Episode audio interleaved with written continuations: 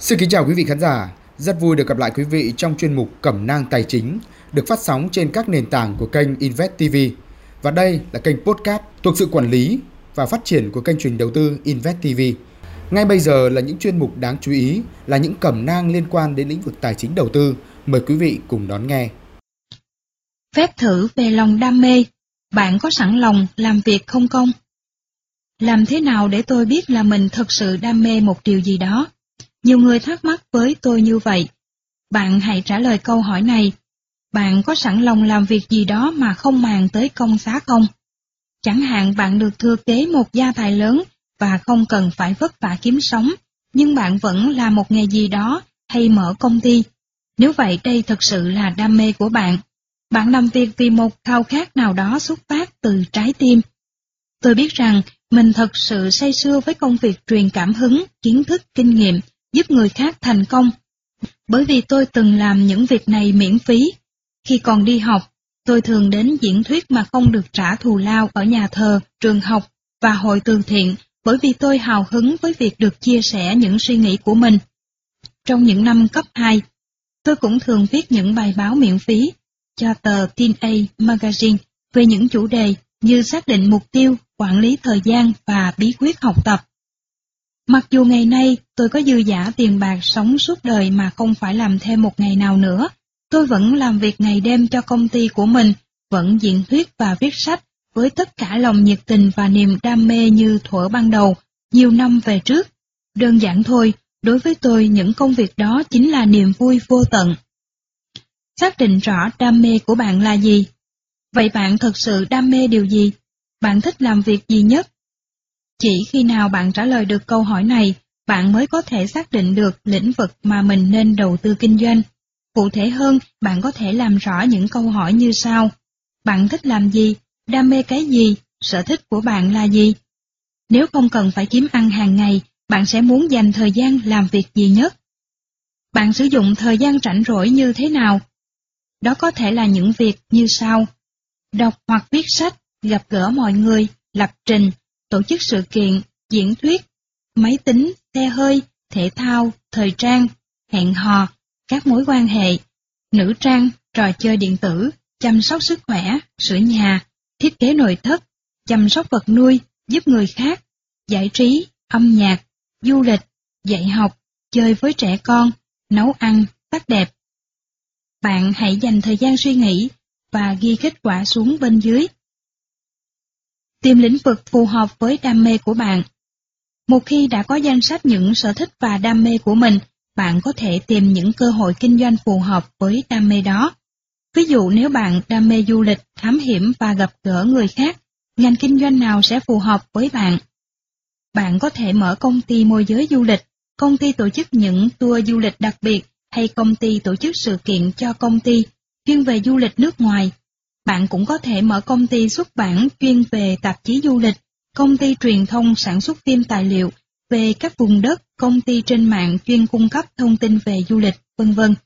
Tóm lại có hàng ngàn cơ hội mở ra xung quanh một đam mê. Tôi có một người bạn thích chơi trò chơi điện tử, thậm chí anh nghiện chơi game đến nỗi khiến ba mẹ anh rất phiền lòng, và anh từng bị nhà trường đuổi học.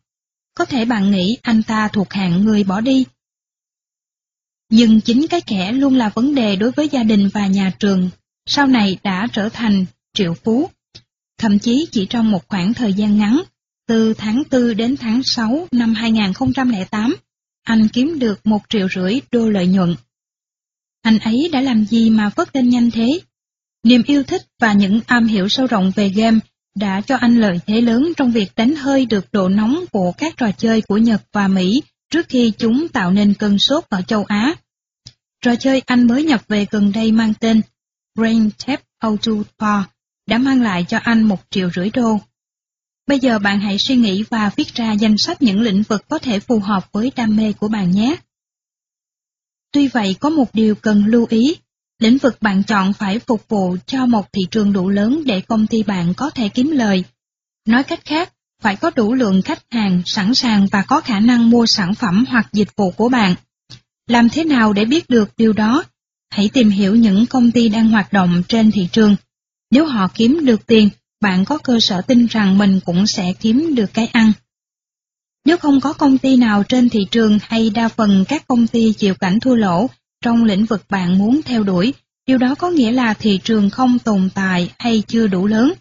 Thay vì tham gia canh bạc cố gắng tạo ra thị trường cho sản phẩm mà bạn nhắm tới, tốt hơn hãy tấn công vào thị trường đã có sẵn và đang đói hàng. Vài năm trước, một người quen của tôi quyết định mở cửa hàng bán đồ chơi và đồ lưu niệm, xoay quanh phim chiến tranh giữa các vì sao, ở Hollandville, Singapore. Mặc dù niềm đam mê sưu tầm những món đồ của bộ phim trứ danh này của anh là chân thật, công ty anh vẫn bị lỗ nặng, đơn giản là vì không có đủ người trong nước say mê bộ phim này đến mức móc hầu bao ra mua hàng và ủng hộ việc kinh doanh của anh. Kiến thức chuyên ngành, thành tố thứ hai. Bên cạnh đam mê, bạn cũng cần có kiến thức chuyên ngành để trở thành người giỏi nhất trong lĩnh vực ấy. Tôi hiểu ra rằng, dù trong bất kỳ lĩnh vực nào, để thành công bạn cũng cần có một số bí quyết kinh doanh hoặc kiến thức chuyên ngành. Ví dụ ngành tổ chức hội thảo có những chiến lược riêng như làm thế nào để thiết kế một chương trình thành công, làm sao để kiếm khách hàng tiềm năng, làm gì để định giá chương trình, làm sao để người ta đăng ký tham gia, cần làm những gì để mọi việc được chấp nối đâu vào đấy trong khâu tổ chức chương trình. Bạn có thể thích chinh phục đám đông như tôi, nhưng nếu bạn không có kiến thức, bản thân tôi phải mất rất nhiều năm để tích lũy, bạn sẽ không thể thành công. Tương tự tôi có thể rất hứng thú với các món ăn ngon, khó mà kiếm được người Singapore nào không thích ăn uống và hay mơ tưởng về việc kinh doanh nhà hàng. Tuy vậy nếu thiếu kiến thức chuyên ngành, ví dụ như cách tìm vị trí đắc địa, cách tìm nhà cung cấp tốt nhất, đầu bếp giỏi nhất, cách thức thiết kế thực đơn hấp dẫn, bí quyết tạo ra cung cảnh nhà hàng lôi cuốn, rồi quản lý chi phí, định giá đồ ăn, vân vân, mà lại muốn mở nhà hàng, rất có thể tôi sẽ thất bại cho dù tôi đã rất thành công trong ngành đào tạo. Vì vậy, đây là lời khuyên chân thành nhất của tôi. Bạn chỉ nên nhảy vào lĩnh vực mà bạn đã có sẵn những hiểu biết và am tường về nó, nếu không bạn sẽ mất rất nhiều năm thử nghiệm và sai sót, và cùng với những sai lầm đó là tiền bạc và công sức trước khi bạn tìm ra được công thức đúng. Trong thế giới cạnh tranh nóng bỏng như ngày nay, thường thì bạn không có đủ thời gian và tiền bạc để làm chuyện đó. Tuy vậy có hai cách để bạn có được kiến thức chuyên ngành này. Cách thứ nhất, bạn hãy vào làm việc cho một trong những công ty đang dẫn đầu thị trường trong vòng một vài năm. Trầm hay không bằng tay quen, khi làm việc cho công ty giỏi nhất, bạn sẽ có cơ hội cọ sát với thực tế trong ngành để học hỏi và nghiệm ra những điều mà không một ông thầy nào có thể khái quát lên được. Có thể nói có tới hơn 90% doanh nhân thành đạt từng làm việc cho người khác trước khi bắt đầu công ty riêng của mình cũng hoạt động trong lĩnh vực ấy. Tôi cũng vậy. Trước khi mở AQLTG, tôi làm việc tự do cho vài công ty hàng đầu về hội thảo và giáo dục trong những kỳ nghỉ hè. Chính trong khoảng thời gian làm thuê học nghề này mà tôi tích lũy được rất nhiều kiến thức sâu sắc về ngành đào tạo giáo dục. Trước khi tôi bắt đầu công ty Rickshaw Entertainment, chuyên tổ chức sàn nhảy di động và quản lý sự kiện mà tôi đã kể ở chương 1. Tôi cũng làm DJ, bán thời gian và phụ việc vận chuyển các loại nhạc cụ cho một trong những công ty tổ chức sự kiện hàng đầu trong vòng 6 tháng. Nhờ khoảng thời gian này mà tôi biết được những việc cần làm để tổ chức một sự kiện thành công. Cách thứ hai đơn giản hơn nhưng vẫn giúp bạn có được kiến thức chuyên ngành. Bạn hãy thuê hoặc hợp tác với ai đó am hiểu về lĩnh vực này. Ví dụ, Patrick Chell, đồng sáng lập và sale của AQLTG, từng không biết gì về ngành tổ chức hội thảo hay đào tạo. Lúc đó anh chỉ có 2 năm kinh nghiệm làm quản trị viên tập sự ở Singapore fred Holding thuộc ngành xuất bản. Sở dĩ anh thành công trong ngành mới mẻ này là nhờ hợp tác với tôi, người có kiến thức chuyên ngành trong lĩnh vực này. Vậy kiến thức chuyên ngành của bạn là gì? Thế là bạn đã có danh sách những ý tưởng kinh doanh dựa trên niềm đam mê hay sở thích đặc biệt của mình. Bây giờ thử nghĩ xem bạn có những kiến thức chuyên ngành gì, bạn đang làm việc trong ngành nào. Bạn có thể thuê hay hợp tác với ai có kiến thức chuyên ngành trong lĩnh vực mà bạn muốn kinh doanh hay không? Bạn hãy viết ra, tôi có kiến thức chuyên ngành về. Tôi biết những người có kiến thức chuyên ngành về. Ví dụ như kỹ sư tiếp thị, quan hệ công chúng, tổ chức sự kiện, bán lẻ, nhà hàng, du lịch, giáo dục, thời trang, làm đẹp, chăm sóc sức khỏe, ẩm thực, vân vân. Bạn hãy viết ra nhé. Khi bạn phát hiện ra lĩnh vực kinh doanh lý tưởng mà bạn vừa có đam mê, vừa có hiểu biết chuyên sâu, thì đó chính là lĩnh vực kinh doanh mà bạn nên tham gia. Vậy bây giờ bạn hãy viết ra những lựa chọn kinh doanh của tôi là gì? Làm thế nào để tạo nên sự khác biệt? Một khi bạn đã quyết định lĩnh vực kinh doanh bạn muốn tham gia, câu hỏi tiếp theo bạn phải trả lời là làm thế nào để tạo nên sự khác biệt với đối thủ? Sự giống nhau chết người. Lý do chính giải thích tại sao đa số công ty bị đối thủ giết chết hoặc thất bại là vì những công ty này chỉ giỏi bắt chước hoặc sao chép công ty khác. Các trung tâm dạy thêm mọc lên như nấm sau cơn mưa cũng giống như hàng trăm các trung tâm dạy thêm khác. Các cửa hàng bán đồ điện tử mới mở thường na ná như tất cả các cửa hàng khác gần đó. Các tiệm làm tóc cũng thường rất giống nhau từ cách trang trí đến cùng cách phục vụ. Khi công ty của bạn chẳng có điểm nào phân biệt với những công ty khác, điểm khác biệt duy nhất chỉ là tên trên biển hiệu, bạn sẽ thấy khả năng thành công của mình là rất thấp. Hãy nhớ rằng chỉ có 10% công ty thành công và 90% còn lại chịu số phận thất bại. Vì vậy, nếu bạn cũng làm giống y chang người khác, bạn có thể biết chắc sớm muộn gì bạn cũng nằm trong số 90% ấy. Khi bạn bán hàng cùng loại sản phẩm hoặc dịch vụ như đối thủ, bạn sẽ thấy mình rơi vào cuộc chiến giành giật từng khách hàng và chủ yếu là cạnh tranh về giá cả. Thông thường người bán giá thấp hơn sẽ thắng. Trong một môi trường cạnh tranh công bằng, không ai có thể ngồi mát ăn bát vàng, ai cũng phải vật lộn để tồn tại. Mỗi lần tôi tổ chức chương trình đào tạo dành cho doanh nhân, người nào cũng hỏi tôi về cùng một chuyện, đó là cuộc cạnh tranh căng thẳng khó khăn mà họ phải đối đầu. Những câu chuyện họ nói với tôi có cùng kịch bản. Công việc có lúc khá thuận lợi, rồi các đối thủ lần lượt xuất hiện, giá bán giảm xuống, và nếu chạy theo cuộc đua thì chẳng kiếm được đồng lời. Cuối cùng mọi người hỏi tôi nên tham gia lĩnh vực nào có ít đối thủ và nhiều cơ hội hơn. Đây là câu chuyện mà tôi đã nghe không biết là bao nhiêu lần. Thật ra tất cả các ngành đều có sự cạnh tranh quyết liệt nếu bạn chỉ làm y như số đông. Tuy vậy nếu bạn kinh doanh theo kiểu khác, bạn sẽ thấy rằng mình không có đối thủ trực tiếp. Cho phép tôi kể lại câu chuyện của chính mình.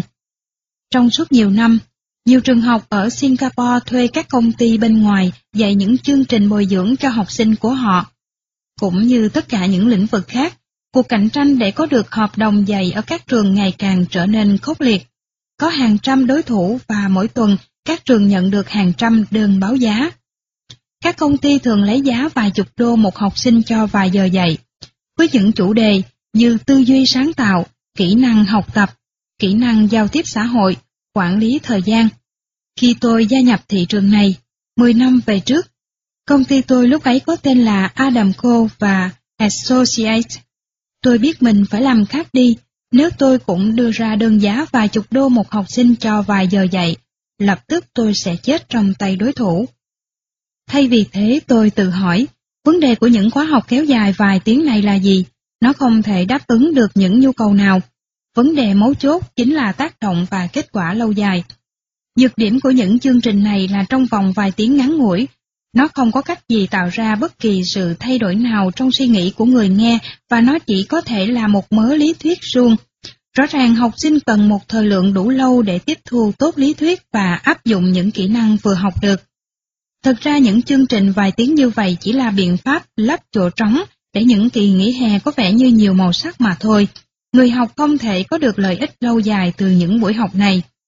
Thế là tôi quyết định là người đầu tiên tung ra chương trình 3 ngày kéo dài từ 8 giờ sáng đến 8 giờ tối, với mục đích thay đổi toàn diện quan niệm của học sinh về học tập, gia đình và cuộc sống. Chương trình sẽ cung cấp cho học sinh không chỉ những phương pháp học tập hiệu quả mà còn những kỹ năng sống hữu ích và người học có thể đo lường được ảnh hưởng của nó qua những thay đổi rõ rệt bên trong bản thân mình. Tất nhiên với chương trình 3 ngày, tôi có thể lấy giá cao gấp hàng chục lần bất kỳ công ty nào khác. Thoạt đầu người ta phán rằng ý tưởng của tôi sẽ không bao giờ thành công, rằng chẳng trường nào lại cắt cho tôi 3 ngày trong chương trình học của học sinh và chẳng ai chịu chi ra hàng trăm, thậm chí hàng ngàn đô cho một khóa học. Tuy vậy tôi thuyết phục được trường đầu tiên mua chương trình của mình và kết quả cực kỳ ấn tượng. Lần đầu tiên học sinh được tham gia một chương trình rèn luyện bản thân mà cảm thấy thật sự hứng thú, như được tiếp thêm luồng sinh khí mới để có động lực học tập tốt. Nhiều học sinh của tôi sắp sửa bị đuổi học, chỉ sau khóa học 3 ngày đã đạt thành tích cao hơn.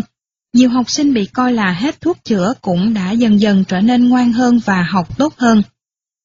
Nếu bạn muốn đọc một trong số hàng trăm lời nhận xét về các khóa học mà chúng tôi thực hiện, bạn hãy vào trang web quật quay web tôi tài giỏi.com một nhận xét về khóa học.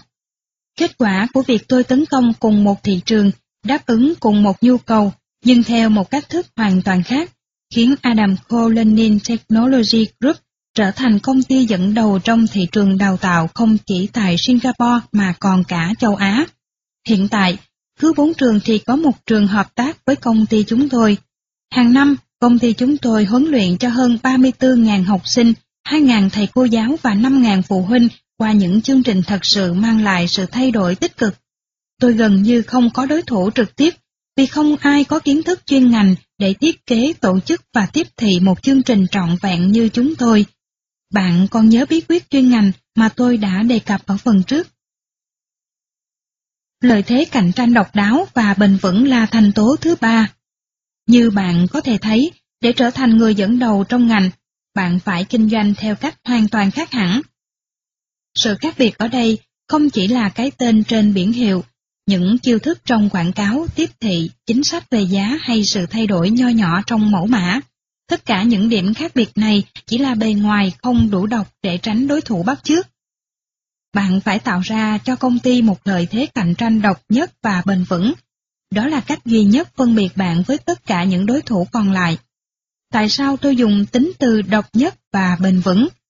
Nó có nghĩa là lợi thế này không dễ bị đối thủ sao chép dễ dàng. Trong lĩnh vực của mình, lợi thế cạnh tranh của chúng tôi chính là cách mà đội ngũ công ty thực hiện chương trình. Điều này không dễ copy vì nội dung chương trình và các phương pháp được pháp luật bảo vệ nhờ việc đăng ký bản quyền. Thêm vào đó, cách dạy của chúng tôi rất khó bắt chước. Các chuyên gia đào tạo của chúng tôi nằm trong top 10% chuyên gia đào tạo hàng đầu châu Á.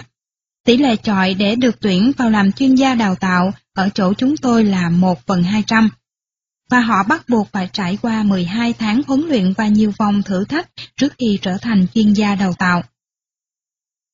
Làm thế nào tạo lợi thế cạnh tranh để loại bỏ đối thủ? Làm thế nào tạo lợi thế cạnh tranh giúp bạn chiếm được thị phần lớn nhất và vượt lên trước đối thủ? Bí quyết chính là tìm ra vấn đề hay nhu cầu bức thiết nhất mà khách hàng đang phải đối mặt, và sau đó có cách độc đáo của riêng mình để giải quyết vấn đề đó. Nói cách khác, tìm cách thỏa mãn nhu cầu bằng cách mà các đối thủ không làm được, và trở thành người duy nhất có khả năng giải quyết rốt ráo vấn đề đó. Đây chính là điều sẽ giúp bạn vượt lên trong cuộc đua. Giải quyết vấn đề lớn nhất của khách hàng và đáp ứng nhu cầu của họ. Tôi sẽ kể cho bạn nghe vài ví dụ về những công ty thành công nhờ đã làm tốt điều này. Ở Mỹ có một thị trường cực lớn cho bánh pizza giao tận nhà. Cuộc sống bận rộn khiến nhiều bậc cha mẹ không có thời gian và sức lực để nấu cơm tối cho cả nhà. Giải pháp tiện lợi nhất là gọi pizza. Rõ ràng có không ít các cửa hàng bán pizza tranh giành nhau miếng bánh ngon lành này. Trong đó, người chơi sừng sỏ và nặng ký nhất chính là Pizza Hut. Làm thế nào Domino's Pizza chiếm lĩnh thị trường giao bánh pizza tận nhà? Trong thế trận như vậy, một công ty đã xuất hiện, tạo được lợi thế cạnh tranh độc đáo và kết quả họ chiếm lĩnh thị phần lớn nhất và trở thành người đứng đầu trong lĩnh vực giao bánh pizza tại nhà. Kẻ sinh sau đẻ muộn mà tôi nói tới chính là Domino's Pizza. Họ làm điều đó như thế nào? Đầu tiên họ tự hỏi, đâu là vấn đề lớn nhất mà khách hàng đối mặt khi gọi bánh pizza? Sau khi tìm hiểu họ phát hiện phần lớn khách hàng phải đợi quá lâu mới được nhận bánh, và khi đến tay họ bánh đã nguội và mềm. Domino's Pizza biết rằng nếu họ tìm được cách giao pizza nóng hổi vào đúng lúc mà khách hàng mong đợi, họ sẽ có lợi thế cạnh tranh thật sự. Từ đó họ dành thời gian phát triển một hệ thống có thể bảo đảm từ lúc nhận điện thoại đặt hàng đến nướng rồi giao bánh chỉ mất khoảng 30 phút cả thảy. Đó chính là bí quyết kinh doanh làm nên thành công của họ. Bằng cách xác định vị trí của mình trên thương trường với lời tuyên bố, pizza sẽ đến tay bạn trong vòng 30 phút, nếu không, bạn sẽ được hoàn tiền. Domino's Pizza nhanh chóng trở thành công ty hàng đầu trong lĩnh vực cạnh tranh ác liệt này. Câu chuyện về Federal Express Khi Brad Smith tốt nghiệp Đại học Yale, viết bài luận giữa kỳ về ý tưởng thành lập một công ty vận chuyển hàng qua bưu điện, anh chỉ được điểm trung bình và ai cũng nghĩ anh bị điên. Thị trường bưu điện gần như là lĩnh vực độc quyền của US Mail hay dịch vụ bưu chính Mỹ thuộc chính phủ với giá cả rất cạnh tranh nên tỷ lệ lợi nhuận rất thấp. Tuy vậy, Brad Smith tin rằng anh có thể xây dựng một công ty trị giá hàng tỷ đô và chiếm phần lớn thị phần nếu anh có được lợi thế cạnh tranh nhờ vào việc giải quyết tốt vấn đề mà phần lớn người dân gặp phải với ngành bưu điện mà họ chế giễu là snail mail, có nghĩa là chuyển thư chậm như sên. Anh biết rằng ai nấy đều than phiền về tính thiếu hiệu quả của ngành bưu điện. Nếu bạn gửi thư qua dịch vụ bưu chính Mỹ, bạn cần đợi ít nhất 3 ngày trong phạm vi nước Mỹ và hàng tuần nếu ở ngoài nước Mỹ. Và lại hàng gửi đi chẳng có gì bảo đảm là sẽ đến tay người nhận. Không có cách gì chuyển thư đến tay người nhận trong vòng 24 tiếng.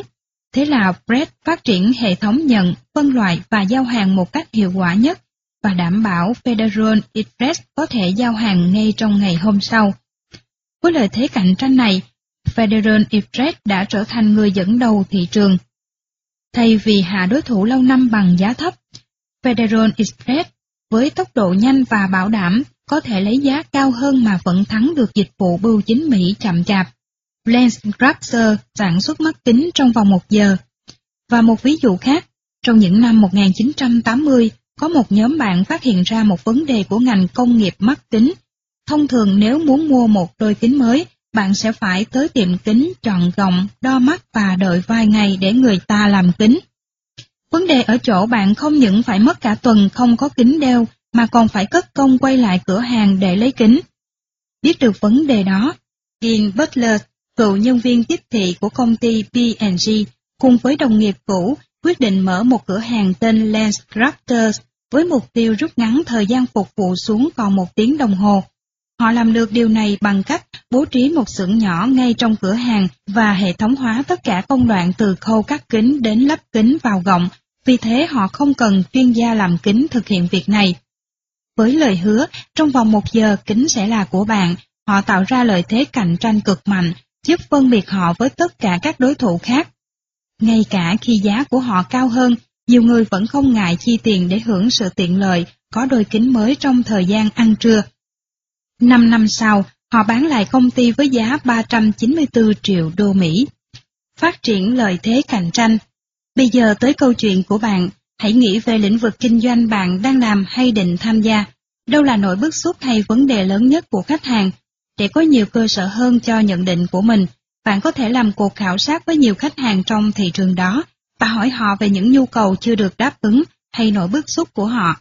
Sau đây là ví dụ của một số ngành và vấn đề chung của khách hàng hiện hữu. Ở lĩnh vực kinh doanh, trung tâm dạy thêm, lĩnh vực kinh doanh phòng mạch, lĩnh vực kinh doanh bán mắt kính, lĩnh vực kinh doanh hàng không, vấn lĩnh vực kinh doanh giáo dục cho người lớn, vấn lĩnh vực kinh doanh ngân hàng, vấn vấn đề giáo viên không đủ trình độ, việc học không có tiến bộ, vấn đề thời gian chờ đợi lâu. Gặp vấn đề phải đợi vài ngày để lấy kính, vấn đề là đồ ăn dở, ghế ngồi gò bó, không đủ chỗ để duỗi chân. Vấn đề là không có thời gian để học lớp ban đêm.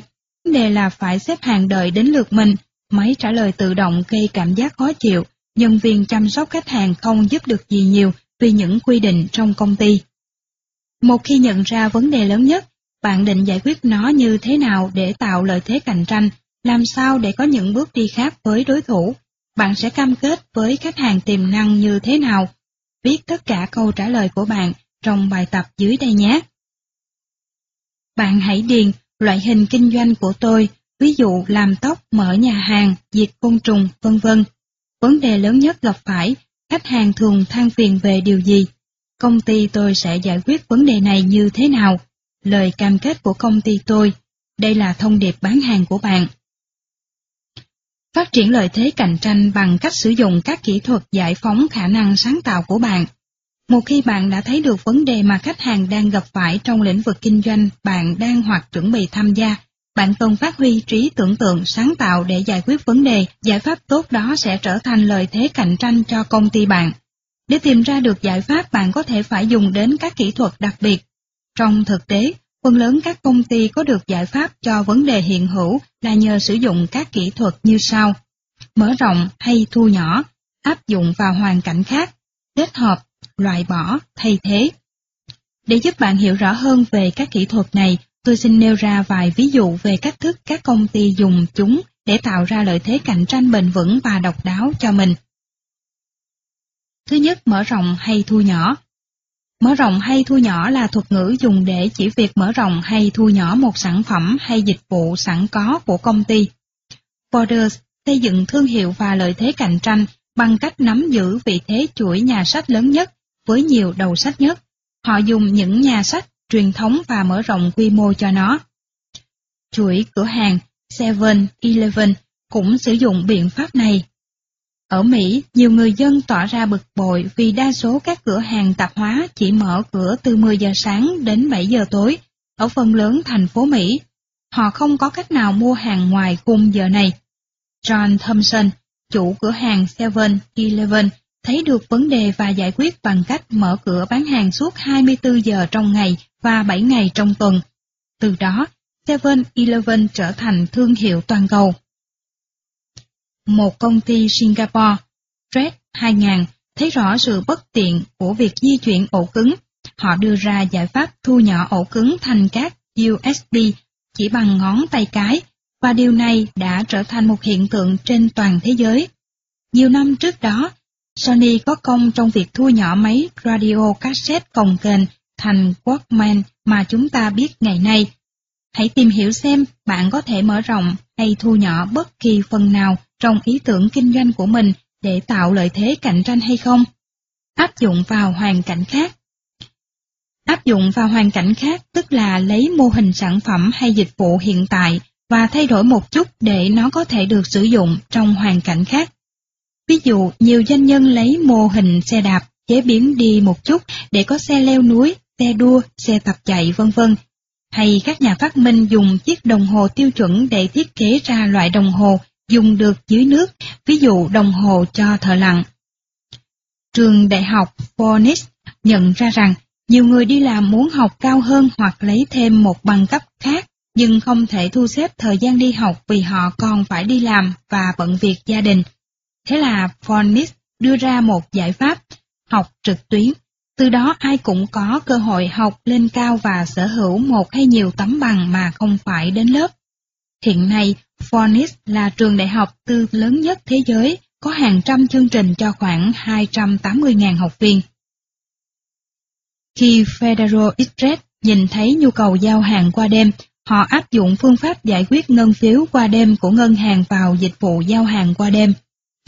NetJets, công ty thuộc quyền sở hữu của Warren Buffett, nhận ra rằng có nhiều công ty muốn tạo điều kiện cho nhân viên của họ đi công tác bằng máy bay riêng, nhưng lại không chịu nổi chi phí mua máy bay và bảo trì máy móc. Họ vận dụng khái niệm chia sẻ nhà của ngành bất động sản, nhiều người dùng chung một khu nhà nghỉ và áp dụng cho ngành hàng không. Chỉ phải trả một phần trong chi phí mua máy bay. Mỗi khách hàng của Netjet được sở hữu một phần chiếc máy bay với số giờ bay cố định trong năm. Là người tiên phong trong khái niệm sở hữu một phần máy bay, NetJet hiện đang dẫn đầu trong thị trường máy bay cá nhân. Bạn có thể áp dụng những sản phẩm hay dịch vụ thành công nào vào lĩnh vực kinh doanh của bạn để tạo lợi thế cạnh tranh. Bạn hãy viết ra nhé. Kết hợp Kết hợp hai hoặc nhiều sản phẩm và ý tưởng thành một là cách thông dụng nhất để tạo lợi thế cạnh tranh. Ví dụ máy fax là kết quả của việc kết hợp điện thoại với máy photocopy. Nokia trở thành công ty dẫn đầu thị trường điện thoại di động bằng cách kết hợp ý tưởng về sổ tay ghi chép. Máy ảnh vào điện thoại di động. Nokia Communicator. Rollerblade tạo ra ván trượt đầu tiên trên thế giới bằng cách kết hợp dây trượt băng với bánh xe trong giày trượt ba tanh.